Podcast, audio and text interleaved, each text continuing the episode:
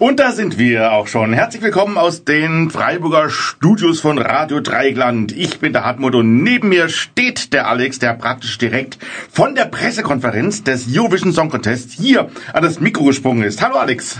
Ja, hallo. Na, so weit war der Sprung jetzt auch nicht, weil es hat natürlich wie so vieles in heutigen Zeiten ähm, online stattgefunden. Aber war trotzdem ganz interessant. Ja, ganz kurz mal vorweg, wie war es denn überhaupt?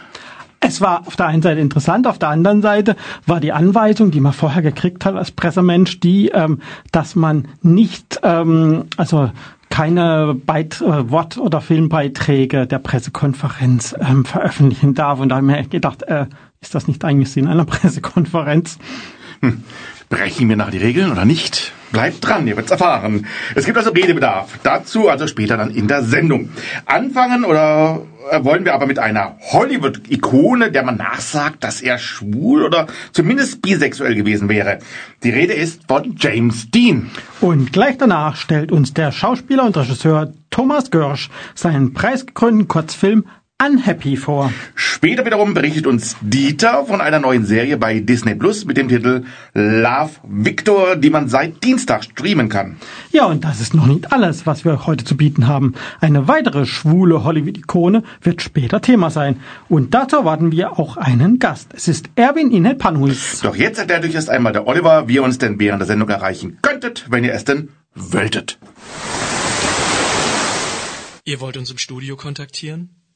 Einfach auf unsere Website www.schwulewelle.de gehen, den Chat anklicken, einen Nickname eingeben und schon geht's los. Oder mailt uns unter studio@schwulewelle.de oder aber über Facebook, dort Schwulewelle in zwei Wörtern und schon geht's los. Oder eine Nachricht über unseren Gay Romeo Club, der da heißt Schwule Welle, diesmal in einem Wort geschrieben.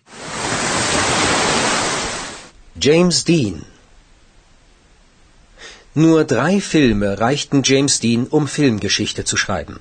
Und dabei erlebte er von zweien noch nicht einmal die Welturaufführung. Für seine Rolle in Jenseits von Eden und Giganten erhielt er posthum zwei Oscar-Nominierungen. Wobei die Legende von nur drei Filmen nicht gänzlich stimmt, da James Dean fünfmal zuvor in kleineren Rollen vor der Kamera gestanden hatte, jedoch nicht im Abspann erwähnt wird. Geboren am 8. Februar 1931 in Marion, Indiana, wuchs James Byron Dean zunächst auf einem Bauernhof auf. Schon früh wollte er Schauspieler werden und nach seiner Schulausbildung zog er folgerichtig nach Los Angeles, studierte Schauspiel und hangelte sich mit kleinen Rollen in Werbeclips und als Statist durch.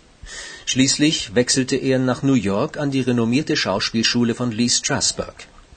Nach einigen Engagements am legendären Broadway brachte ihm ausgerechnet eine schwule Rolle seinen ersten großen Theatererfolg. Die Adaption des Romans Der Immoralist spielt in Frankreich um die Wende des 19. Jahrhunderts. Im Mittelpunkt steht der junge Archäologe Michel, der zwar schwul ist, aber dennoch eine Frau heiratet. In den Flitterwochen in Nordafrika trifft er auf den Hausboy Bashir und wird von diesem verführt. Die Rolle des Houseboys übernahm James Dean, der dafür in der Presse und vom Publikum gefeiert wurde. Unter anderem beeindruckte sein sogenannter Scherentanz, der in die Theatergeschichte eingehen sollte. James Dean tanzte in dieser Szene in einem weiten Abendmantel und hält in seiner Hand eine Schere, die er auf und zuschnappen lässt. Mit diesen symbolischen Gesten schnitt er den frisch getrauten Ehemann Michel aus dessen bisherigem Leben heraus und zog ihn in das Seine, das Schwule. Kaum gelobt war James Dean auch schon weg, denn unter anderem aufgrund seiner Interpretation des schwulen Houseboys gab ihm Regisseur Elia Kazan die Hauptrolle in dem Film Jenseits von Eden. Die Rolle in der Verfilmung von John Steinbecks gleichnamigem Buch machte ihn schlagartig berühmt. Und er brach, ähnlich wie Kollegen wie Marlon Brando und Montgomery Clift, mit dem typischen Hollywood-Bild von Männern. Er war kein klassischer Held, er war vielmehr ein zweifelnder, gebrochener, dazu gut aussehender junger Mann, der mit der Welt nicht klarkommt und nach dem Sinn des Lebens sucht. Dieses neue Männerbild traf den Nerv der damaligen Zeit. Jenseits von Eden war auch der einzige Film seiner drei berühmten Werke, dessen Uraufführung er erlebte. Es folgten 1955 denn sie wissen nicht, was sie tun, und ein Jahr später Giganten. In Giganten spielte er neben Elizabeth Taylor und Rock Hudson. Noch zu Lebzeiten gab es Gerüchte, dass James Dean schwul sei. Er selbst verneinte das mit den Worten Ich bin kein Homosexueller, aber ich gehe nicht mit hinter meinen Rücken gebundenen Händen durchs Leben. Dennoch mag das Leugnen seiner aufkeimenden Karriere geschuldet sein. Homosexualität war hierfür auf keinen Fall hilfreich. In allen 50 US-Bundesstaaten war Homosexualität damals verboten. Die meisten Biografen aber bezeichnen Dean als homo bis bisexuell. Elizabeth Taylor, die auch mit den schwulen Kollegen Rock Hudson und Montgomery Clift eng befreundet war, kannte ihn ebenso. Auch James Dean betrachtete sie bei ihren gemeinsamen Dreharbeiten von Giganten als guten Freund und bestätigte 2001 bei einer Preisverleihung, dass er gay, also schwul gewesen sei. Auch sein erster Biograf und enger Freund William Bast berichtet, dass er eine Beziehung mit dem Schauspieler gehabt habe. Gerüchte wiederum sagen ihm Affären mit anderen Hollywood-Stars nach, unter anderem etwa mit Marlon Brando. Letzten Endes war Deans Karriere zu kurz, als dass dieses Thema ausführlich zu seinen Lebzeiten geklärt werden konnte. Ende September 1955 holte ihn der Tod. Schon früh hatten den Schauspieler Geschwindigkeit und Rennen interessiert. Seit seinem 16. Geburtstag besaß er ein Motorrad. Dennoch nutzte er seine Popularität dazu, auf die Gefahren von schnellem Fahren hinzuweisen. Am 17. September 1955, zwei Wochen vor seinem Tod, beteiligte er sich am Filmset von Giganten an einem Fernsehspot zum Thema Verkehrssicherheit. Lässig mit Zigarette im Mund wies er auf die Gefahren aufgrund schneller Geschwindigkeit hin. Wörtlich sagte er, Früher bin ich auch ganz schön gerast und habe unnötig viel riskiert. Aber seit ich Rennen fahre, bin ich auf der Straße besonders vorsichtig geworden. Die Leute haben ja oft gar keine Ahnung, was für einen gefährlichen Mist sie bauen. Man weiß nie, was so ein Typ auf der Straße als nächstes tut. Auf dem Rennplatz gibt es viele Leute, die über neue Regeln und Sicherheitsmaßnahmen nachdenken. Ich bin in letzter Zeit sehr vorsichtig im Straßenverkehr. Ich habe überhaupt keine Lust mehr zu rasen. Es heißt, dass man als Rennfahrer gefährlich lebt, aber ich fordere lieber auf der Rennbahn das Glück heraus als auf dem Highway. Der Spot endet mit seinen Abschiedsworten Fahrt vorsichtig. Vielleicht bin ich es, dem ihr damit eines Tages das Leben rettet. Am 30. September 1955 fuhr James Dean mit einem Freund, einem Rennfahrer und Automechaniker, dem deutschen Rolf Wüterich, in seinem Porsche 550 Spider durch Kalifornien. An einer Kreuzung nahm ihnen ein anderes Auto die Vorfahrt. Dean konnte nicht mehr bremsen. Er raste mit seinem Auto in das andere Fahrzeug. Rolf Wüthrich wurde zwar aus dem Porsche geschleudert, überlebte den Unfall jedoch schwer verletzt. James Dean aber konnte nicht mehr gerettet werden. Seine letzte Ruhestätte fand er in seinem Heimatbundesstaat Indiana. Die Kreuzung, an der das Unglück geschah, existiert noch heute in Kalifornien und wurde in James Dean Memorial Junction umbenannt. Sie wird noch heute von Fans des Hollywood-Stars aufgesucht. Die Gefahrenstelle wurde zwar später entschärft, aber noch heute gibt es dort viele Unfälle mit Todesfolge. Man sagt aber, dass es am 30. September dort am sichersten sei, dem Tag, an dem viele dort dem Tod von James Dean gedenken. Von James Dean kommen wir nun zu Thomas Görsch. Der Schauspieler, Regisseur, Rundfunk- und Fernsehmoderator hat mitten in der Corona-Krise einen Kurzfilm herausgebracht, der für Aufsehen erregt hat. Die Independent-Produktion ist alles andere als ein Wohlfühlwerk, sondern thematisiert sogar noch die Stimmung, die viele Menschen gerade haben. Der Film heißt Unhappy, ist 17 Minuten lang in englischer Sprache und eigentlich besteht er fast nur aus einer Einstellung. Und er bewegt, so sogar sehr. Ein Schauspieler namens Mark Berger erzählt einem nicht hör- oder sichtbaren Regisseur, warum er unglücklich, also unhappy ist. Und der Film wird begeistert auf Festivals in Schweden, Italien, in den USA, in England, Indien und natürlich auch in Deutschland gezeigt. Und das waren jetzt nur ein paar Beispiele von der Liste von Ländern, wo er gezeigt wurde. Ich habe den Film gesehen und er hat mich wirklich sehr bewegt. Daher freue ich mich nun, den Regisseur des Films, der gleichzeitig auch der Darsteller, Autor und Kameramann ist, in unserer Sendung begrüßen zu dürfen. Herzlich willkommen erneut bei der Schwulen Welle aus Freiburg, Thomas Gosch. Ja, hallo. Ja, ich freue mich, dass ich da sein darf und dass der Film gefallen hat, dass er sich bewegt hat. Das war ja die Absicht. Mhm. Und ja, alles, was du sagst, ist richtig. Ich, allerdings war das kein kalkulierter Erfolg, sondern das war äh, aus heiterem Himmel, sage ich jetzt einfach mal. Ähm, der Film ist ja ganz anders, wie man es normalerweise so als Film sieht, äh, ganz anders gemacht, mit einer Person vor der Kamera, die alles alleine macht und ich hätte nie dann gedacht, dass dieser Film irgendwo, ich wollte zwar, dass er gesehen wird, aber ich wusste nicht, dass auf einmal die Leute da durchdrehen und den Film mhm. feiern. Ich habe gerade jeden Tag irgendeine Trophäe in der Post. Mhm. Das ist, das ist sehr schön und sehr lustig, aber ich kann es immer noch nicht so ganz verstehen. Ähm, der Film ist jetzt seit, ja, seit 1. Januar draußen und ich habe irgendwie 20 Preise gewonnen. Das ist, wow. total absurd. Mhm. Ja, Thomas, ich habe gelesen, dass du in etwa 200 Kino, Musikvideo und Independent-Produktionen mitgewirkt hast schon. Mhm. Viele dieser Filme sind bewusst kein Mainstream, sondern du experimentierst auch gerne That Statements und du bewegst. Wie kam es zur Entscheidung, in diese Richtung zu gehen? Ja gut, äh, ich sag mal so, wenn du schwul bist, äh, dann ist es einfach so, ich sehe schwule Menschen als ernsthaftere Menschen, wie sie machen sich Gedanken um Diskriminierung, sie machen sich Gedanken um ihre Position in der Gesellschaft, in der Familie. Also ich sag mal so, du bist da einfach schon so ein bisschen affin für solche Geschichten, dass du einfach mehr drüber nachdenkst. Jetzt bin ich auch verheiratet äh, mit einem Georgier, also auch diese Ausländerproblematik habe ich auch äh, sag ich mal. Und natürlich, wenn du mehr oder weniger in dir mehrere Randgruppen hast und dann immer so wieder siehst, was so in der Gesellschaft vor sich geht, äh, da, da schreit bei mir einfach die Seele auf. Und ich muss mich dazu einfach immer äußern, egal welche Diskriminierung das ist, ob sie mich selber betrifft oder nicht. Ähm, das sind für mich Themen, die mich bewegen und wo ich einfach sage, äh, wenn ich irgendwie gehört werden kann, dann ist es meine Verpflichtung, dass ich auch was sage. Wenn jemand mhm. keine Möglichkeit hat, was äh, gehört zu werden, dann ist es okay, wenn er still ist. Aber wenn ich jetzt weiß, ich kann Leute erreichen, dann muss ich aber auch mit solchen Themen unterwegs sein. Mhm. Deswegen hat mich nie interessiert, irgendein Landarzt auf Sat 1 zu sein, sondern habe lieber kleine Filme gemacht, die von Leuten gesehen worden, die ja, die, die auf Festivals laufen oder die ganz einfach ja auf DVD oder so rauskommen, aber die wenigstens gesehen, verstanden und ja, wo drüber nachgedacht wird. Mhm.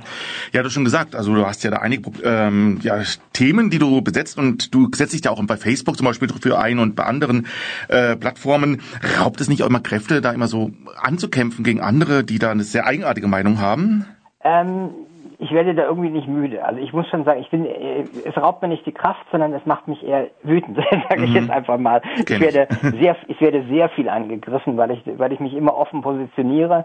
Und wenn ich irgendwas lese oder irgendeiner nur äh, am, im Randsatz was stehen hat, was irgendwie so drüber wegwischt über irgendein Problem, äh, dann kannst du bei mir von ausgehen, ich schnappe diesen Randsatz und frage, wie hast denn du das jetzt gemeint? Mhm. Also so dieses, es gibt ja so viele unterschwellige Diskriminierungen, die einfach so, ja, das einfach so in den Raum stellen und dann nicht näher angreifen. Und ich frage dann immer nach. Ich bin dann vielleicht manchmal auch ein unangenehmer Partner im Austausch, aber ich werde lieber von, von 100 Leuten gehasst, äh, weil ich meine Meinung sage, wie dass ich still bin. Also das kann bei mir nicht passieren. Ja, deine Figur in Herrn Happy nun äh, scheint jemand zu sein, der aufzugeben eigentlich droht. Mark Berger ist schwul, kommt aus einem schwierigen Elternhaus. Der Vater verließ die Familie früh. Die Mutter ist krank und depressiv. Mark Berger selbst war acht Jahre, zumindest in einer Shopping-Show, recht erfolgreich. Bewahrt ist er in einer, sagen wir mal, schwierigen Beziehung. Auch sonst hat er das Gefühl, ungeliebt zu sein. Vielmehr sieht er sich als gehasst. Er hat viele Hater, wenig Fans, außer in der Shopping-Show. Und nun kam auch noch Corona. Seine Show ist weg, er ist pleite. Er musste in eine kleinere Wohnung ziehen. Er hat faktisch aufgegeben. So scheint es. Wie kam es dazu, dass du diesen Film gedreht hast? Und hat der Film auch sehr viel Autobiografisches? Ähm, also wie kam es dazu? Ich habe natürlich dieses Jahr nicht viel, also letztes Jahr nicht viel drehen können wegen Corona. Man war kreativ praktisch tot, sage ich jetzt einfach mal. Mhm. Äh, du konntest dich nicht, gar nicht austoben, du konntest gar nichts machen, du kannst keine Interviews führen, weil du hast ja nichts irgendwie vorzuzeigen gehabt in der Zeit.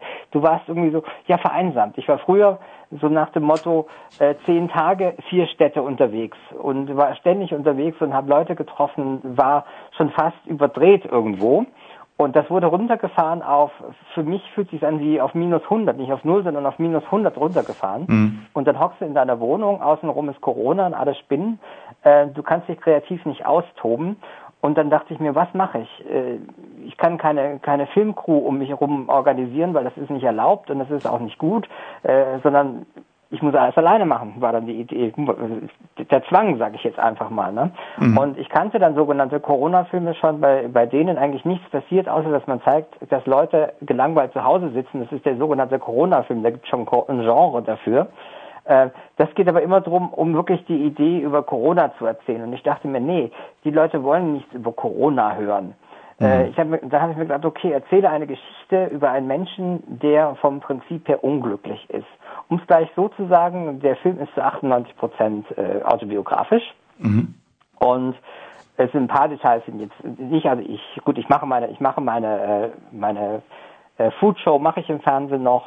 Äh, in eine kleinere Wohnung bin ich auch nicht wegen, wegen dem Geld gezogen, sondern weil das Haus abgerissen wurde. Aber so diese ganzen Details mit der Familie, mit den Krankheiten, mit der Depression, mit den Hatern, das ist natürlich alles, was stimmt.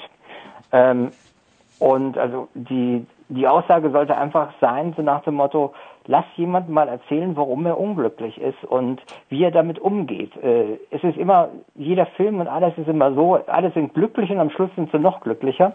Und ich dachte mir, nee, es gibt doch auch andere Menschen, die, ähm, die nicht glücklich sind. Ich habe vor Jahren äh, an schweren Depressionen gelitten mhm. und dann war immer so ein Außenseiter in der Gesellschaft, so nach dem Motto, ach, du lässt dich hängen und so tralala und äh, ja, also kein Mensch hat dafür Einsehen gehabt und in der Zeit konnte ich darüber keine Filme drehen, weil da war ich einfach am Boden und ich dachte mir, okay, bring das doch mal raus und bring's nicht so, dass du jammerst, sondern erzähle es einfach, wie es halt so ist und die Situation ist so, man hat sehr viel Blödsinn im Leben erlebt, aber man hat das akzeptiert, was jetzt passiert ist. Also man sagt, okay, du bist kein glücklicher Mensch, aber ja, was passiert jetzt? Äh, mhm. Äh, diesen Fakt musst du erstmal äh, für dich selber klarstellen, dass das einfach so ist. Du kannst die Vergangenheit, das Elternhaus, familiäres Umfeld, Krankheiten, kannst du alles nicht ändern. Ähm, aber du musst ja irgendwo das auch mal akzeptieren.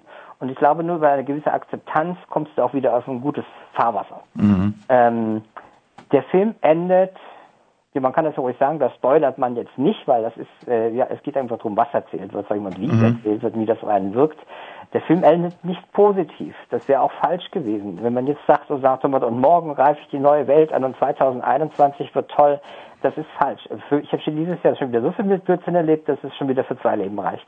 ähm, nee, und das mhm. ist einfach, ich wollte das einfach mal, ich wollte das auch den Leuten zeigen. Man sieht ja mich da sitzen und ich erzähle eine Geschichte. Ich erzähle meine Geschichte. Und der Zuschauer hat keine Chance zu entkommen. Und ich wollte einfach mal den Zuschauer wirklich für 17 Minuten gefangen nehmen, dass er sich das anhören muss. Gut, er kann auch rausgehen oder abstellen, klar.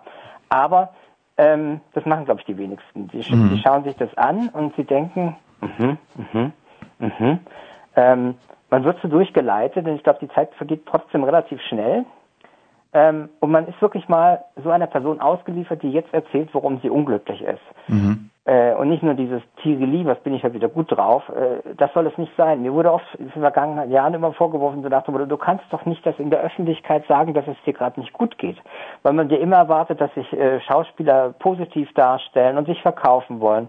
Ähm, ich habe dann immer so Sachen bekommen, tu das doch ein bisschen reduzieren. Ist ja schön, wenn du authentisch bist, aber reduzierst ein bisschen, du verkaufst dich dann besser. Ich habe gesagt, ich pfeife doch drauf, mich zu verkaufen. Das war mir immer egal. Ich wollte einfach nur ich sein. Ich habe früher ja auch Radio gemacht mhm. und habe viele äh, auch Prominente interviewt, die vor solchen Interviews totale Angst hatten, die sich eingeschränkt haben, du darfst das nicht fragen, du darfst das nicht fragen, du darfst das nicht fragen, weil sie einfach Angst hatten, dass sie da irgendwie in die Bredouille geraten, wenn sie da die falsche Antwort geben. Und ich habe mir immer geschworen, nachdem diese sieben Jahre Radio vorbei waren, mich kannst du mal alles fragen. Ich wollte immer sagen können, ich gehe dahin, ich brauche keine Angst haben, mich kann jeder alles fragen, er kriegt für alles eine Antwort. Und ich bin so, wie ich bin und das müssen die Leute halt schlucken. Und äh, ich glaube, mit dem Film ist es sehr gut gelungen. Ich dachte erst so nach dem Motto, ja, die Leute, die mich kennen, die wissen ja genau, das stimmt alles so. Ähm, die, die haben natürlich gefragt, warum machst denn du sowas? Ne? Ähm, und da, ich, da war es mir aber viel wichtiger zu wissen, wie die Leute reagieren, die mich nicht wirklich kennen, die gar keinen Hintergrund von mir haben. Mhm. Und die sind total fasziniert. Der Film hat am meisten Preise in Indien gewonnen. Und wenn du jetzt indische Filme anschaust, das ist ja das krasse Gegenteil. Die sind bunt, die haben Musik, die tanzen. Und jetzt sitzt da ein Deutscher und erzählt nur seine Lebensgeschichte. Und ich werde da in diesem Land, wo das ganz untypisch ist, werde ich überschüttet. Wahrscheinlich, weil es so anders ist, nehme ich an. Ich kann es auch bloß mhm. raten.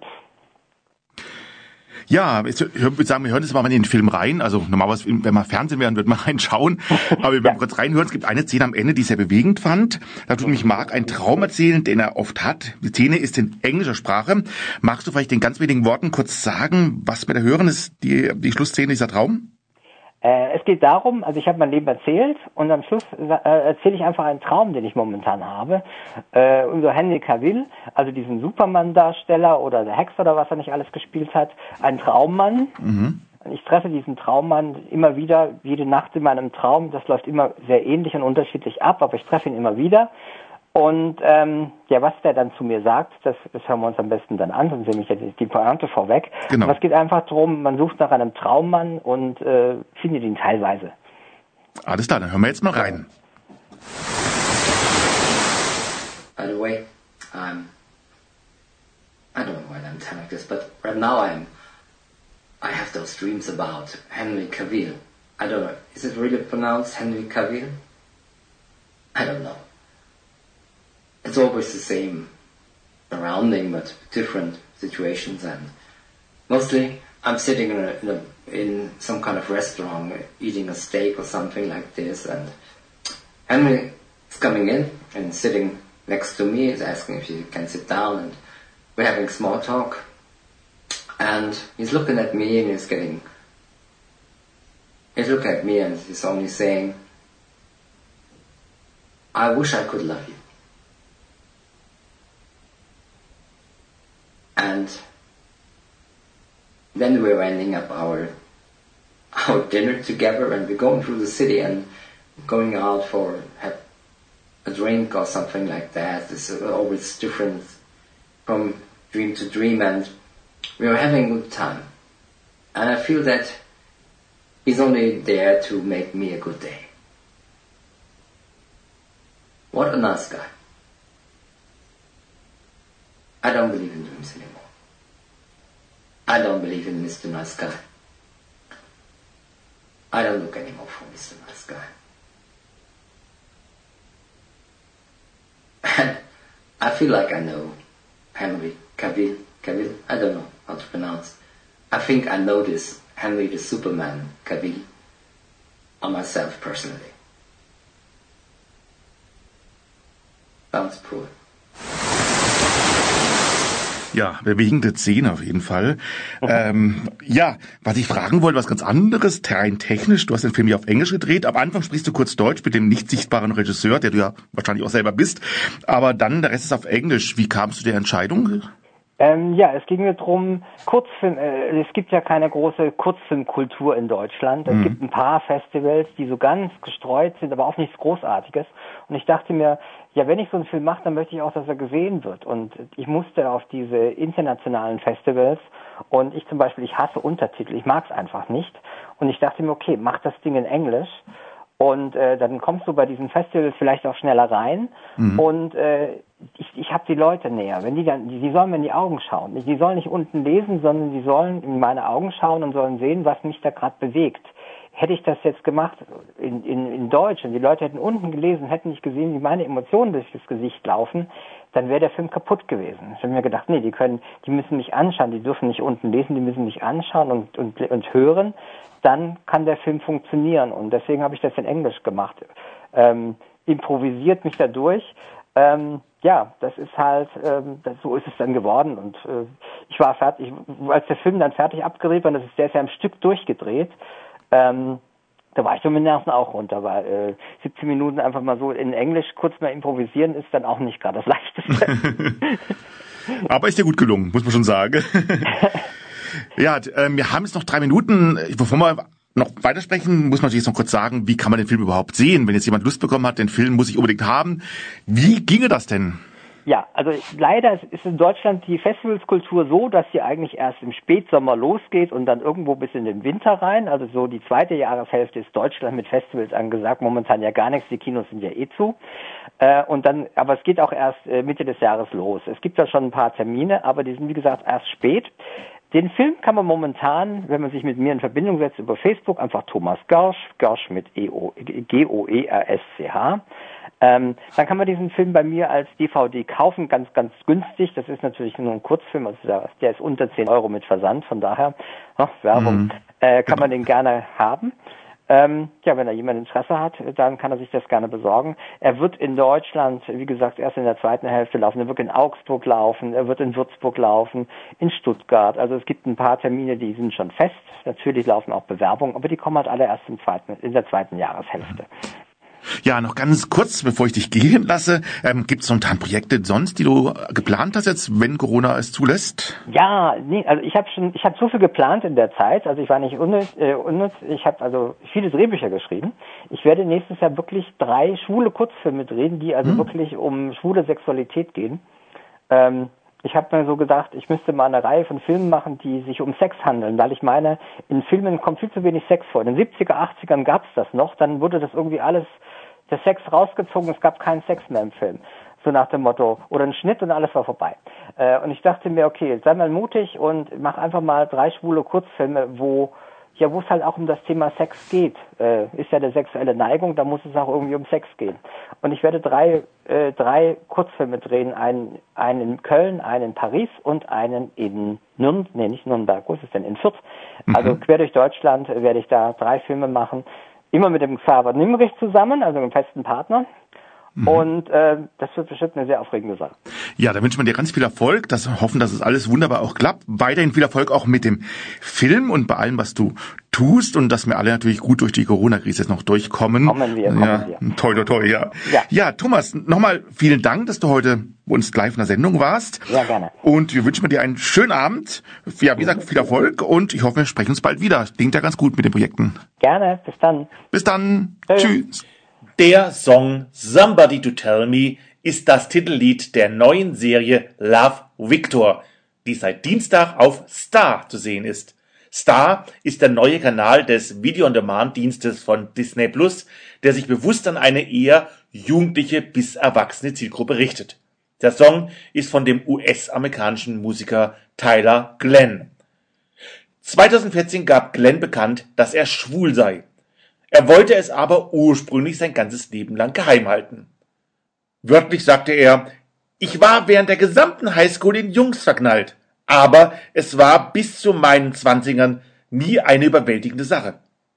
Aber irgendwann fürchtete er, er würde sich mit Mädchen treffen, aber sich gleichzeitig in seinen besten heterosexuellen Freund verlieren.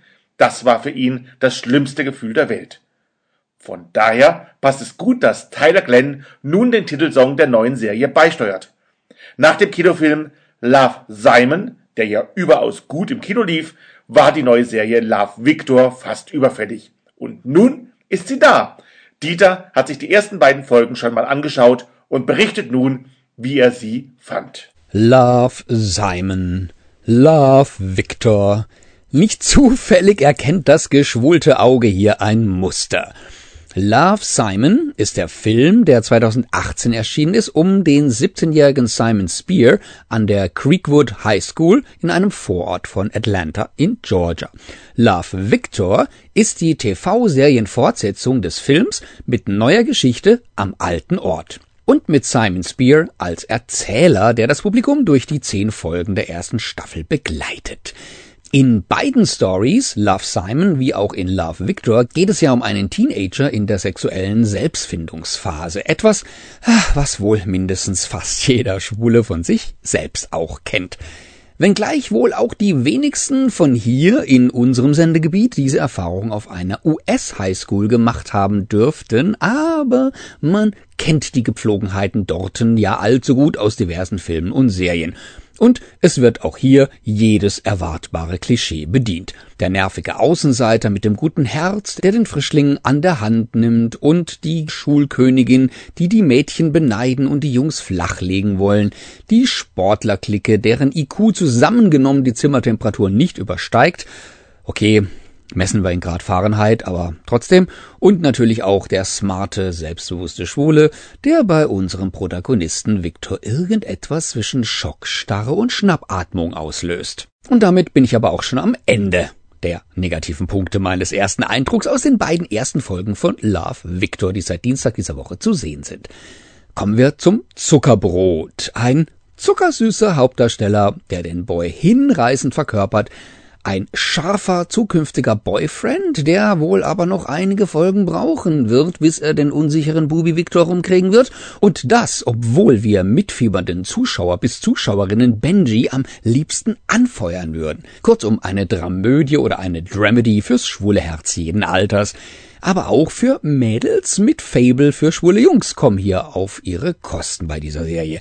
Der Titel Love, Victor ist übrigens einfach eine nicht unübliche Grußformel am Ende von E-Mails oder Chatnachrichten. Und über solche standen ja Simon und sein Bram in Kontakt in dem Film. Love Simon. Jetzt ist es aber erst einmal Victor, der Simon anschreibt, nachdem er aus dem beschaulichen, hinterwäldlerischen Texas mit seiner aus Puerto Rico stammenden erzkatholischen Familie in den Vorort der angeblich so diversen Metropole Atlanta in Georgia umgezogen ist. Weil er eben nicht weiß, mit wem er über sein Gefühlskarussell reden soll oder kann. Seine Eltern setzen ihn unterbewusst unter Druck, sich mit diesem super tollen Mädchen zu befreunden, von dem sie gerüchteweise gehört haben. Und ja, Victor mag Mia sehr und Mia mag wohl Victor noch mehr, vielleicht sogar sehr mehr, weil der Junge ebenso anders ist als die anderen. Spoiler-Alarm, das ist bei Schwulen öfter so. Wie es weitergeht, werden die acht nächsten Folgen zeigen, die ich mit Spannung erwarte. Ich habe übrigens gelesen, dass in Folge acht ein offen schwuler Schauspieler einen Gastauftritt hat. Tommy Dorfman, der auch schon in Tote Mädchen lügen nicht, also 30 Reasons Why, den schwulen Schülerzeitungsredakteur gegeben hat. Und besonderes Bonbon, Tommy Dorfman stammt aus Atlanta. Ist also quasi ein Heimspiel für ihn. Wir können also gespannt sein, was noch kommt bis Folge 10. Eine zweite Staffel hat der Mäusekonzern wohl auch schon bestellt. Spoiler-Alarm, Spoiler-Alarm. I don't feel hate, der Song für Rotterdam, für Deutschland. ja, du warst heute dort, ne? Also, du warst online dort. Ja, also ich war bei der Pressekonferenz. Ja. Heute wurde der Song bekannt gegeben und wir haben es nicht vorher verraten, sonst hätte der weggeschalten. Kurz vor der Tagesschau wurde auch das Musikvideo des Songs für Rotterdam ähm, präsentiert. Ähm, also jetzt ist es quasi offiziell. Und heute Mittag, wie du gesagt hast, heute Mittag war die Pressekonferenz, diesmal online. Ähm, ich war also eben dabei, sprich ich bin vom Computer gesessen und habe mir es angeschaut. Und es war etwas befremdlich, weil ich meine, wir als Schule Welle sind ja offiziell akkreditiert für die für solche Sachen, aber ähm, es kam dann die Info, ja, man darf ja ähm, keine Ausschnitte dieser Pressekonferenz oder gar die ganze Pressekonferenz dann irgendwie senden oder so. Und da haben wir irgendwie auch gedacht, ähm, Sinn und Zweck der Pressekonferenz ist es ja eigentlich, dass man irgendwelche O-Töne oder so einfängt und die dann sendet. Also ich meine, als ich in den Zeiten, als es noch ging, weißt du, damals mhm. noch, ähm, Alex erzählt von Krieg und so, nee, ähm, als man da persönlich vor Ort sein durfte, ähm, da durfte man ja auch filmen und mit dem ähm, Audiorekorder aufnehmen und ähm, nein, es war also untersagt, man durfte sich das Ganze anhören und musste gut aufpassen und gut mitschreiben, aber senden ähm, verbot. Deswegen haben wir auch heute leider keine O-Töne mitgebracht. Aber du sprichst alles eins zu eins nach. Genau. Äh, nachsprechen. Wir hätten unseren ähm, guten Freund Julian Weber einladen können, weil ich fand es ganz interessant, weil der Jendrik Sigwards, also unser Star für Rotterdam, hat eine ähnliche, fand ich eine ähnliche Aussprache wie ähm, der Julian Weber, vielleicht hm. weil beides Musical-Darsteller sind. Also den hätten wir fragen können, ob er das für uns einspricht. Ähm, nee, aber ähm, ja, ähm, es war jetzt auch ähm, ja, also so viel ganz Neues ähm, außer dem Song selber ähm, gab es jetzt auch nicht, dass man ähm, jetzt wirklich eine Stunde hier jetzt ähm, O-Töne ähm, präsentieren müsste. Aber ein paar Kleinigkeiten waren ganz interessant und vor allem eben, es wurde der Song vorgestellt. Ähm, was ich am interessantesten fand, ist, dass der Jendrik Sigwards, also eben unser Star für Rotterdam, nenne ich ihn mal, ähm, dass der so gar nicht in das typische Bild von den ähm, EST-Teilnehmern der letzten Jahre passt. Ähm, er ist auf angenehme Art unangepasst. Mhm. Das fand ich bei der Pressekonferenz ganz interessant, weil die letzten Jahre war es so, dass die dass die, ähm, ich nenne sie mal die Stars oder die Sänger und Sängerinnen, dass die doch eine gewisse Demut hatten, das hat der Jendrik auch, aber eine Demut in der Form, dass sie sich nicht getraut haben, ohne quasi vorher ähm, dazu aufgefordert worden zu sein, ähm, dass sie sich nicht getraut haben, irgendwas zu sagen. Also ähm, wenn irgendwelche Fragen gestellt haben, wurden, ähm, haben die oft dann irgendwie dann erstmal geguckt, ähm, was jetzt der Thomas Schreiber, das ist der Unterhaltungschef vom NDR oder ähm, was der Delegationschef sagt und ob er dann quasi das Zeichen gibt, dass was gesagt werden darf. Nö, der Jendrik, der hat ganz ähm, unverkrampft, ähm, frisch ähm, sofort geantwortet. Also man hat manchmal gemerkt, dass die anderen eigentlich loslegen wollten und irgendwelche salbungsvollen Worte loslassen wollten und der hatte einfach frei Schnauze dann ähm, gesprochen und das fand ich irgendwie angenehm und ähm, ja, ich will es nicht Zeitenwende nennen, aber ich fand es einfach, ähm, vielleicht ist das jetzt der der neue Stil, an den sie sich gewöhnen müssen, dass eben doch ähm, der Künstler oder die Künstlerin im Mittelpunkt stehen und nicht, ähm, ich sag mal, der Verwaltungsapparat, der dahinter steckt. Das ist mir also positiv aufgefallen, dass der Jendrik da ein bisschen das Ganze ähm, aufgemischt hat. Und er hat eben seinen Song vorgestellt, ähm, I Don't Feel Hate, also ähm, dass er also keinen Hass verspürt. Sinngemäß geht es im Prinzip darum, ähm, er, ist schwul, er ist offen schwul, ähm, geht es darum, dass man Hass, der einem entgegenkommt, nicht mit Gegenhass ähm, beantworten soll, sondern eben den Leuten einfach ganz sachlich erklären soll, ähm, warum sie falsch liegen ähm, weil wenn man mit Hass, Hass mit Hass begegnet, ähm, dann ist man am Schluss selber nur noch, nur noch frustrierter und die werden kein Millimeter auf einen zugehen. Und das ist eigentlich auch die Botschaft von diesem Song. Also und ich fand es eben schön, wie er das, wie er das erklärt hat, dass er das also wirklich mit Leidenschaft erklärt wird. Und ganz lustig fand ich das, um nochmal auf diesen Thomas Schreiber zu sprechen zu kommen, der also eben ähm, Unterhaltungschef der der ARD ist und beim NDR eben auch für den Eurovision Song Contest zuständig ist und die letzten Jahre immer damit ein bisschen aufgefallen ist, dass er das Ganze doch sehr, sehr, sehr versachlicht hat und wenig Emotionen gezeigt hat. Ähm, und der hat dann eben gemeint, ja, das ist doch ein idealer Song genau für diese Zeit da. Und da hat er Jendrik dem einfach so über den Mund gefahren, hat gesagt, ähm, ähm, Rassismus und Homophobie, das ist kein aktuelles Problem, das gab schon immer. Das, also, der also eben nicht auf diesen Zug aufspringen wollte, dass man jetzt hier einfach nur einen Song schreibt, weil es gerade zufällig in den Zeitgeist passt, sondern ähm, dass es eben ihm darum geht, dass es ein grundsätzliches Problem ist, das es schon immer gab und ähm, gegen das man eben kämpfen muss und nicht einfach nur irgendwelche Zeitgeist-Sachen bedienen muss. Mhm. Das fand ich eigentlich sehr angenehm und sehr erfrischend eben eben diese ja, was heißt fehlende Demut, also nicht nicht jetzt unverschämt, sondern einfach unverkrampft, würde ich es einfach nennen. Und deswegen glaube ich, ähm, man kann es über den Song halten, was er will. Ich sag mal, er ist harmlos, also ähm, musikalisch ähm, ein schöner, netter Song. Es ist jetzt nicht gerade ähm, wirklich die allerhöchste Musikkunst, aber ich glaube, ähm, ähm, zusammen mit der Botschaft ein schönes, schönes Paket. Klingt doch immer spannend auf jeden Fall. Jetzt bin ich hier neugierig geworden, Alex. Hast du noch dabei oder müssen wir die Tagesschau gucken?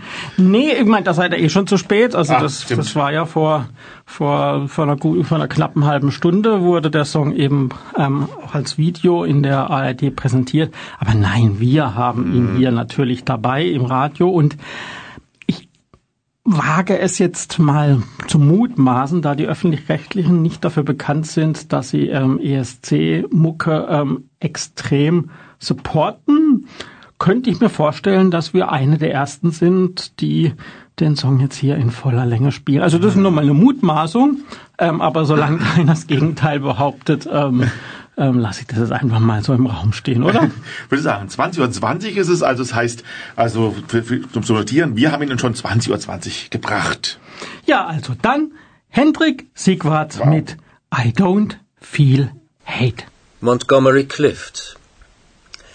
Als die letzte Nacht von Hollywood-Legende Montgomery Clift am 22. Juli 1966 anbrach, deutete nichts unmittelbar auf seinen Tod hin. Seine gute Freundin Elizabeth Taylor hatte sich gerade erst stark bei dem Regisseur John Huston dafür eingesetzt, dass Clift eine Hauptrolle in der Verfilmung von Reflections in a Golden Eye erhalten sollte. Sie hatte sogar ihre eigene Mitwirkung an dem Film davon abhängig gemacht und setzte ihre eigene Gage von einer Million Dollar als Sicherheit für Clifts Zuverlässigkeit ein. Seit dem verheerenden Autounfall von Montgomery Clift 1956 hatte er sich nicht nur äußerlich verändert. Schmerzmittel, Alkohol und sonstige Drogen hatten sich bei ihm bemerkbar gemacht. Um ein Uhr nachts betrat sein Pfleger Lorenzo James das Schlafzimmer des Hollywood-Stars in seinem Stadthaus in New York City. Clift versicherte seinem Pfleger, dass er nichts mehr brauche. Er werde noch etwas lesen oder fernsehen. Im Fernsehen lief in dieser Nacht The Misfits, auf Deutsch nicht gesellschaftsfähig. Der letzte Film von Clark Gable und Marilyn Monroe, in dem auch Monty Clift mitspielte. Ob sie den Film noch zusammen anschauen wollten, fragte Lorenzo James. Absolut nicht, beteuerte Clift, und sein Pfleger zog sich zurück. Was danach geschah, ist unklar. Als der Pfleger gegen 6.30 Uhr den Star wecken wollte, war dessen Schlafzimmertür verschlossen auf sein Klopfen hin gab es keine Reaktion. Über eine Leiter im Garten kletterte James in das Schlafzimmer und fand Clift tot vor. Er war nackt, lag in der nur halb gefüllten Badewanne, trug eine Brille und hatte beide Fäuste geballt. Als Todesursache wurde später Herzinfarkt diagnostiziert. Spuren für einen Selbstmord habe man nicht gefunden. Geboren wurde Montgomery Clift am 17. Oktober 1920 in Omaha, Nebraska. Seine Schauspielausbildung genoss er, wie zum Beispiel auch Marlon Brando und James Dean, am legendären Institut von Lee Strasberg. Er verinnerlichte in dieser Zeit das sogenannte Method Acting, die den Schauspielern das Erlernen einer Rolle anhand eigener Erlebnisse und Erfahrungen nahebrachte. Und tatsächlich lebte Montgomery Clift, zum Beispiel für seine Rolle als Priester in Alfred Hitchcocks I Confess, vorab wochenlang in einem Kloster. Und für die Rolle eines ehemaligen Boxers in Verdammt in alle Ewigkeit nahm er ausgiebig Boxunterricht. Bei seiner Rollenauswahl zwischen 1948 und 1966 war er mehr als wählerisch.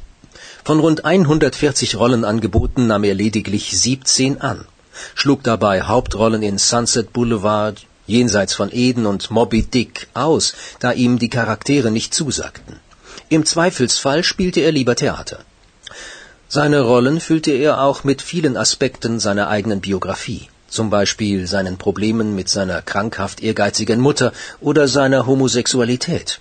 Seine Figuren waren oft zerrissen, in sich gekehrt, gebrochen oder rebellisch. Seine erste Filmrolle hatte er in dem 1948 herausgebrachten Western Red River an der Seite von John Wayne. Regie führte Howard Hawks. Schon hier stellte er durch sein Spiel der aufbrausenden, typisch männlichen Figur des John Wayne einen smarten, sensiblen und einfühlsamen Ziehsohn entgegen. Gegen das versöhnliche Ende des Filmes wehrte er sich bis zuletzt. Vergeblich. Wurde aber nie müde zu erzählen, dass es ihm ausdrücklich missfiel. Montgomery Clift mischte sich gerne ein. In der Folge spielte er viele große Rollen, zum Beispiel in Filmen wie Die Gezeichneten, dem Oscar-gekrönten Epos Verdammt in alle Ewigkeit oder Plötzlich im letzten Sommer an der Seite von Elizabeth Taylor und Catherine Hepburn. Obwohl Montgomery Clift in den frühen Jahren auch Affären und Freundschaften mit Frauen hatte, waren es dann später immer mehr die Männer, die ihn anzogen. Elizabeth Taylor berichtete später, dass sie Monty sehr nahe gekommen sei, bis er dann zum Dreh mit irgendeinem jungen Mann auftauchte, den er irgendwo aufgelesen habe. Dennoch verband Clift und Taylor eine innige Freundschaft bis zuletzt. Sein erster fester Freund war ein Mann namens Rick, den er 1946 kennenlernte. Rick selber war allerdings nicht offen schwul. Noch nicht mal dessen Bruder wusste davon. Erst als Clift in betrunkenem Zustand seinen Freund in Anwesenheit des Bruders mit Liebesschwüren überhäufte, dämmerte es auch diesem. Auch mit seinem späteren Biografen Robert LaGuardia hatte Montgomery eine Beziehung. Dieser schrieb später Wir nahmen oft das Boot und hatten Sex im Boot in den Wäldern bei Mondlicht. Mit Monty klappte es sexuell immer. Auf offiziellen Partys aber gab sich Monty stets betont heterosexuell.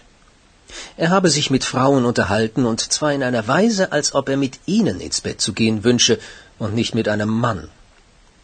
Einen Wendepunkt bildete der Abend des 12. Mai 1956, als Clift gerade, unter anderem mit Elizabeth Taylor, Lee Marvin und Eva Marie Saint, den Film Das Land des Regenbogens drehte. Wenige Minuten nach einer Dinnerparty, unter anderem mit Elizabeth Taylor in Beverly Hills, schlief er offenbar während der Fahrt mit dem Auto am Steuer ein und prallte gegen einen Telefonmast. Ein Freund beobachtete den Unfall, rannte hinzu und zog einen Zahn aus seiner Zunge, als er daran zu ersticken drohte. Clift erlitt unter anderem einen Kieferbruch, einen Nasenbruch sowie mehrere Gesichtsrisse, die eine plastische Operation erforderten. Nach zwei Monaten kehrte er ans Set zurück. Seine Verletzungen sind aber in dem Film in vielen Szenen gut erkennbar. Fortan lebte er auch mit erheblichen Schmerzen, weshalb er zur Linderung vermehrt Alkohol und Pillen, später auch weitere Drogen zu sich nahm. Seine Gesundheit sollte sich aber fortan immer sichtbarer verschlechtern. Dennoch drehte er weiter. 1961 lernte er zum Beispiel beim Dreh von Das Urteil von Nürnberg auch Judy Garland kennen, mit der er fortan, ähnlich wie mit Elizabeth Taylor, befreundet war. Beide Stars wurden später zu schwulen Ikonen. Kurz darauf besetzte ihn John Huston in der Titelrolle von Freud. Huston war sehr maskulin und kein einfacher Regisseur. Er verwarf zum Beispiel das Originaldrehbuch von Jean-Paul Sartre und zeigte sich auch gegenüber Clift als sehr problematisch. Huston hatte wohl Gerüchte gehört, dass Clift schwul sei, aber anfangs nicht daran geglaubt. Eines Abends während des Drehs lud er ihn und seinen Freund Jean in sein Haus ein und verbrachte mit ihnen einen angenehmen Abend. Monty und Jean übernachteten auch im Gästezimmer des Regisseurs. Als dieser am anderen Morgen das Zimmer betrat und die beiden dort im Bett vorfand, soll er gerufen haben Das ist ja widerwärtig. In der Folge begann er, Monty in alttestamentarischer Strenge die Leviten zu lesen. Bis zum Ende des Drehs wurde es Monty verboten, sich in irgendeiner Form homosexuell zu gebaren oder gar eine schwule Beziehung zu haben. Ein, wie er sagte, normales Benehmen sei Voraussetzung für den Dreh. Nach Freud drehte Clift nur noch einen Film, Der Überläufer, unter anderem mit Hardy Krüger. Er hatte zuvor vier Jahre lang nicht mehr gedreht. Seine Schmerzen und die Einnahme von Drogen veränderten ihn extrem. Er hatte Muskelkrämpfe, Sehstörungen und zuletzt einen ständigen Pfleger an seiner Seite. Damals war er gerade erst 45 Jahre alt. Sowohl in der schwulen Szene wie auch im Business wurde viel über ihn geredet. Er sei heruntergekommen und ein gesunkener Star. Es war schließlich seine Freundin Elizabeth Taylor, die versuchte, ihn mit einem Dreh ausgerechnet erneut unter John Huston wieder auf die Beine zu bringen. Die Dreharbeiten mit ihr und Richard Burton standen kurz vor dem Beginn, als er in der Nacht vom 22. auf den 23. Juli 1966 starb. Zu seiner Beerdigung in Brooklyn kamen etwa 150 Gäste, darunter Stars wie Lauren Bacall, Frank Sinatra und Nancy Walker. Elizabeth Taylor konnte nicht aus Rom anreisen und schickte ihrem verstorbenen Freund Blumen.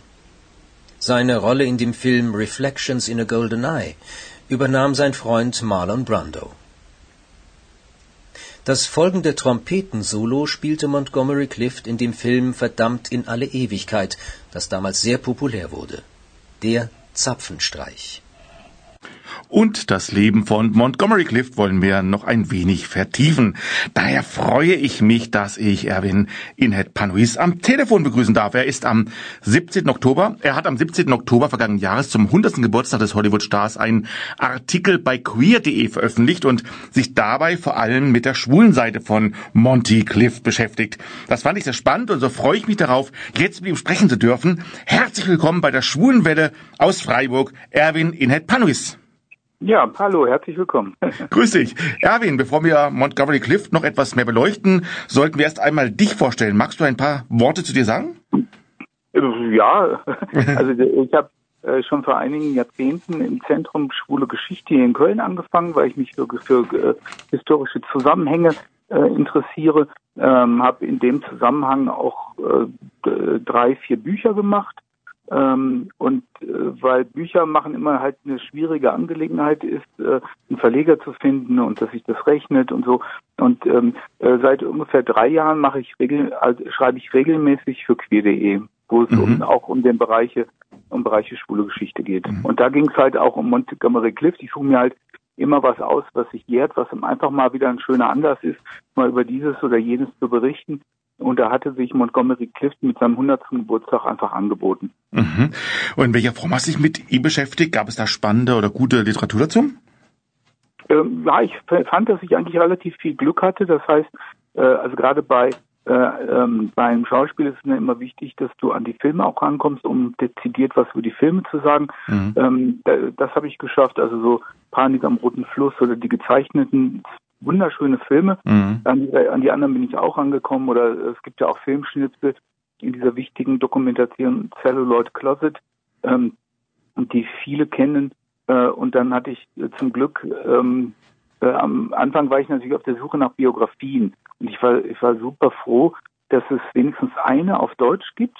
Und diese eine, die es auf Deutsch gibt, ist die von Robert LaGuardia, äh, von dem, äh, über den hauptsächlich auch gerade der Audiobeitrag ging. Also man hat mhm. das deutlich gemerkt, dass offensichtlich die, die den Audiobeitrag gemacht hatten, sich auch stark an dieser Biografie orientiert hatten, was auch Sinn macht, weil der hat sowohl sehr fair über Montgomery Clift berichtet, als auch, äh, äh, also der, der hatte auch eine Affäre mit Montgomery Clift gehabt äh, und, und hat gleichzeitig auch genug kritische Distanz, dass er dann auch genug Kritisches über Montgomery Clift geschrieben hat. Mhm.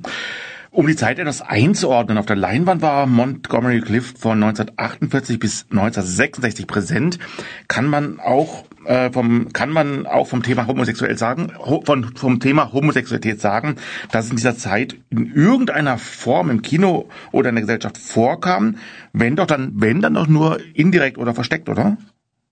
Ja, natürlich. In dieser Zeit kann man jetzt äh, nicht wesentlich mehr erwarten. Also letztendlich gibt es äh, bei Homosexualität einen Bruch, der ist ungefähr so bei 1960 herum, mhm. äh, wo man wo man diesen Hays Code ähm, nicht mehr ernst nahm, wo man wenigstens Homosexualität thematisieren durfte. Ähm, das heißt, dass äh, also der einzige Film, wo es die einzige deutlich schwule Szene gibt, ist Freud. Und da ist ausgerechnet die schwule Szene steht noch nicht mal mit Montgomery Clift in Verbindung. Das, dieser Film ist von 62. Und deutlich wäre auch gewesen, äh, Spiegelbild im goldenen Auge 1967, aber da ist er ja wirklich ähm, paar, paar Monate vor den Dreharbeiten verstorben. Mhm. Und dann haben sie das neu besetzt. Ne? Also letztendlich alles andere sind nur, sind nur Andeutungen.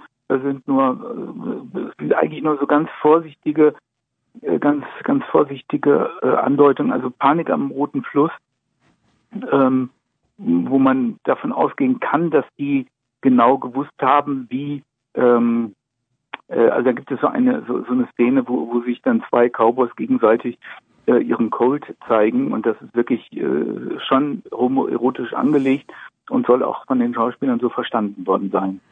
Mhm. Also es war also eine bewusste Entscheidung, dass man solche Szenen reingenommen hat. Also nicht, dass man es hinterher rein debatiert, sondern das haben die Leute auch damals so wahrgenommen oder entsprechende Leute auch dann so wahrgenommen, also Schwule zum ja, Beispiel. Ich vermute mal, dass das so quasi so, so Insider-Gags mhm. waren.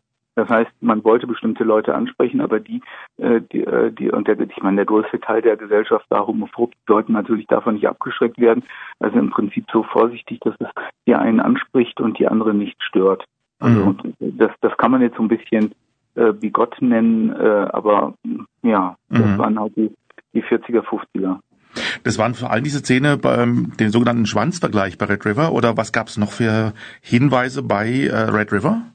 Ja, es, es gibt dann so etwas, äh, was mit so einem ganz trockenen Humor zu tun hat. Ich kann mich an eine Szene erinnern, äh, äh wo es um rote Darmschuhe geht äh, und eine halbe Stunde später sagte Montgomery Clift äh, zu John Wayne, soll ich dir auch ein paar rote Darmschuhe mitbringen? Äh, soll ich dir auch ein paar rote Schuhe mitbringen? Und mhm. jeder, der, äh, jeder, der, äh, äh, jeder, der diese Szene mit den roten Schuhen kennt, kann sich natürlich daran erinnern, dass es vorher um rote Damenschuhe ging. Und das ist einfach, ja, das ist witzig. Das ist irgendwie, mhm. also vor allem, weil das natürlich auch an diesem mega Macho-Image von John Wayne ein bisschen kratzt. Und mhm. das, das Irre ist, äh, ähm, äh, ich hätte nicht gedacht, dass äh, neben John Wayne gut jemand äh, sich noch positionieren kann. Also John Wayne war ja berühmt, äh, auch als Macho berühmt.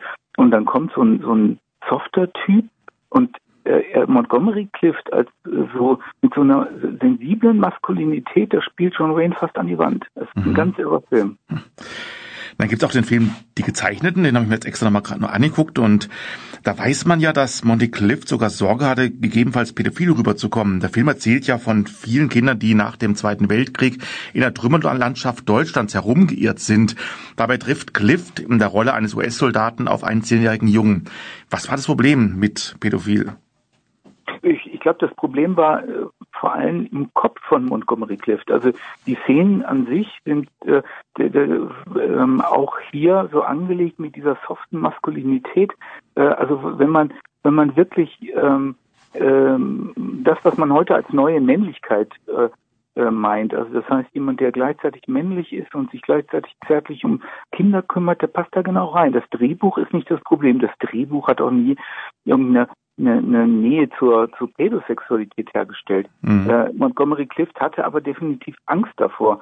Also äh, Montgomery Clift hatte nicht nur Angst in dieser einen Flussszene, äh, als äh, äh, als zu interessiert an Kindern herüberzukommen, sondern er hat zum Beispiel dann auch auf, auf äh, feminin wirkende Handbewegung geachtet. Ne? Also er Mhm. wollte auf jeden Fall nicht tuckig wirken. Das ist so diese diese Gegenbewegung. Ich möchte all das äh, äh, möchte all das nicht sein, was als homosexuell verpönt ist. Mhm. Also wenn er da Angst hat, heißt es dann, es gab damals schon Gerüchte über ihn oder äh, war das eher vorsorglich von ihm, dass er Angst hatte, es könnte so rüberkommen? Äh, Also ich glaube schon, dass es so an den jeweiligen Sets äh, bei den Dreharbeiten bekannt war oder als Gerücht bekannt war, äh, dass, dass er sich gegenüber Freund, äh, Freunden öffnen konnte. Äh, der hatte auch viele, also mit Elizabeth, Elizabeth Taylor, äh, das war ja auch quasi eine, eine Schwulenmutti, ne? die, Mhm. die, die natürlich sich gerne mit, mit, äh, äh, mit Schwulen umgab. Also äh, ich glaube, dass er bis zu einem gewissen Punkt ähm, sich nicht komplett verstecken musste, sondern ähm, in, in, in sehr, sehr engen Grenzen schwul leben konnte. Mhm. Aber, aber natürlich jetzt nicht offen, wie, wie man das von, wie man das heute kennt. Also dass man, dass man das auch in der Zeitung nachlesen kann und das ist in Ordnung. So natürlich nicht. Mhm. Einer der ganz großen Kassenschlager, in dem Montgomery Clift mitspielte, war ja From Here to Eternity, auf Deutsch verdammt in alle Ewigkeit. Die Romanvorlage von James Jones beinhaltet an mehreren Stellen ja auch das Thema Homosexualität. Haben es diese Szenen in den Film geschafft? Das ist äh, ähm, die einzige, also ich war irgendwann, ich war froh, dass ich an eine Filmversion rankam. Diese Filmversion ist ungefähr 90 Minuten. Mhm. Äh, und ich habe da nichts Schwules gefunden. Und dann habe ich, äh, wie das halt so ist, geguckt, wie lang die Originalfassung war. Die Originalfassung ist zwei Stunden. So, also das Mhm. heißt, äh, äh, man hat eine halbe Stunde weggekürzt. Ich habe es nicht geschafft, die Zwei-Stunden-Version zu bekommen. Und ich habe extra nochmal bei Amazon geguckt. Äh, Bei Amazon wird der Film verkauft, ist ein Kassenschlager, ist ein Bestseller und es gibt noch nicht mal eine Minutenangabe. Und ich würde mich nicht wundern, wenn auch die Version, die man bei Amazon heute kaufen kann, nur anderthalb Stunden geht, und dass die gerade in Bezug auf Homosexualität wichtigsten Szenen einfach fehlen. So. Mhm. Und äh, letztendlich äh, kann ich dann dezidiert auch nicht dazu sagen, wie Mhm. diese Szenen sind, wie sie wirken. Äh, aber ähm, ich glaube, dass da in der äh, in der halben Stunde auch sehr, sehr viel Schwules weggekürzt Mhm. wurde. Wie man mit dem Thema Homosexualität damals in Hollywood umgegangen ist, kann man auch anhand des Films plötzlich im letzten Sommer erkennen, in dem Monty Clift mit Elizabeth Taylor und Catherine Hepburn spielt. Im Mittelpunkt der Geschichte steht ein, eine schwule Figur namens Sebastian oder Sebastian, den man zwar nie richtig zu Gesicht bekommt, aber der alle anderen Personen beeinflusst. Der Film basiert auf dem gleichnamigen Theaterstück von Tennessee Williams, der ja selbst schwul war. Ich habe den Film jetzt gerade auch angeguckt. Ähm, vieles von, der, von dem Thema Homosexualität in dem Film nicht rübergekommen, oder? Also mir ist eigentlich, mir wäre es nicht aufgefallen, wenn ich es nicht gewusst hätte. Ja, genau. Das ist äh, äh, ge- genau das hatte man auch vor. Das heißt, ihn so radikal runterzukürzen, äh, dass der normale Fernsehzuschauer nicht sieht. Und er ist heute allenfalls interessant, äh, wie man wie man einen einen Film verstummeln kann. Das ist äh, dafür ist der Film noch gut. Äh, äh, Mhm.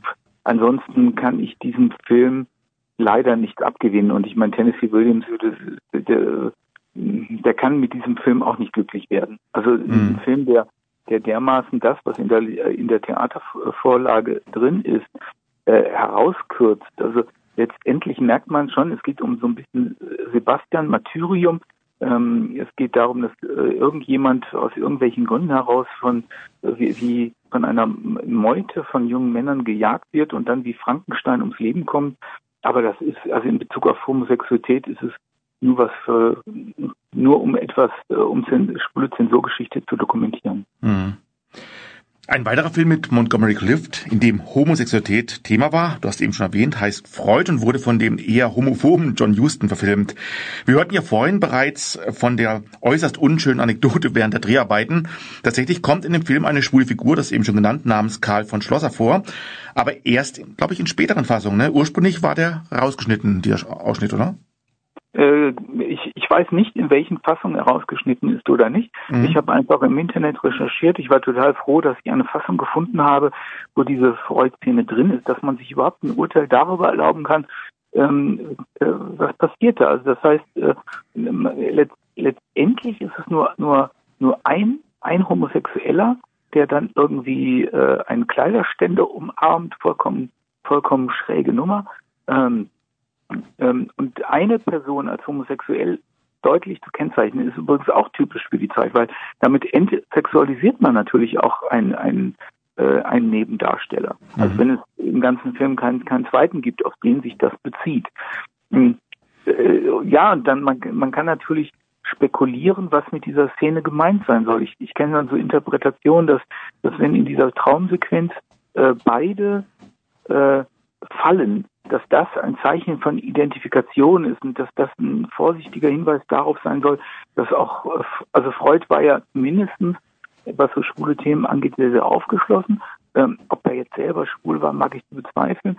Äh, aber dass man in dieser Traumsequenz das ganz vorsichtig unterbringen wollte, ist einfach ein spannender Fakt. Mhm. Aber welche Fassung, äh, von welche Fassung äh, ähm, diesen Teil jetzt rausgeschnitten haben oder nicht, kann ich letztendlich nicht beurteilen. Aber schön, also wer, wer auf queer.de geht, da, da ist dann der ähm, der Film verlinkt und da kann man sich dann die Szene angucken. Ich habe dann die Minutenangaben mit dazu geschrieben. Mhm. Dass Montgomery in seinen Filmen natürlich keine schwule Hauptfigur gespielt hat, ist bekannt, aber bewahrt schien es durchaus nicht ganz unbekannt gewesen zu sein. Ähnlich wie bei James Dean und auf jeden Fall bei Rock Hudson. Wie konnten schwule Schauspieler damals ihr Leben doch etwas leben. Wie war das möglich? Schwieg zum Beispiel die Presse, die ja das gewusst haben muss darüber? Oder wie war das möglich?